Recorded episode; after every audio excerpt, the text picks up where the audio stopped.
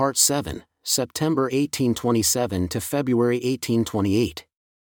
The excitement, however, still continued, and rumor with her thousand tongues was all the time employed in circulating tales about my father's family and about myself.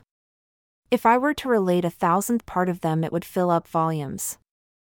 The persecution, however, became so intolerable that I was under the necessity of leaving Manchester and going with my wife to Susquehanna County in the state of Pennsylvania.